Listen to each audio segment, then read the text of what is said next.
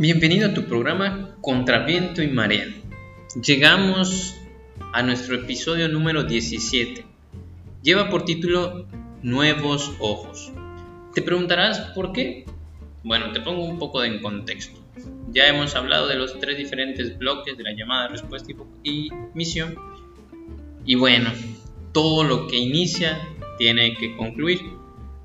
Este será el último episodio de, este, de esta temporada y por eso le pusimos nuevos ojos. Primero agradecerte por esta experiencia genial, esta experiencia nueva para un servidor y por haberme acompañado en todo este recorrido vocacional. La verdad que ha sido una experiencia muy gratificante, muy emocionante.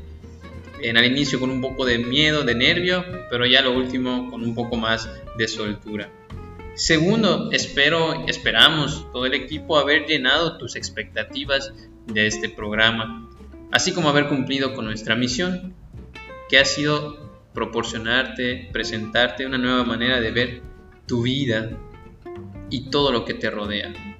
Esta vivencia, esta mirada vocacional, estos nuevos ojos que espero haya podido ayudarte a conseguir. ¿Cuál será mi última invitación?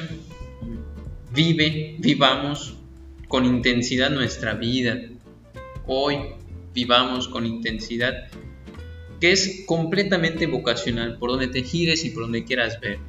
Hay una llamada, hay una respuesta y hay una misión. Siempre la hay. Tratemos de descubrir dónde, cómo, cuándo. Es una aventura apasionante una gran experiencia el estar en constante descubrimiento de la voz de Dios en tu vida, en mi vida y en, de quienes, en la de quienes nos rodean.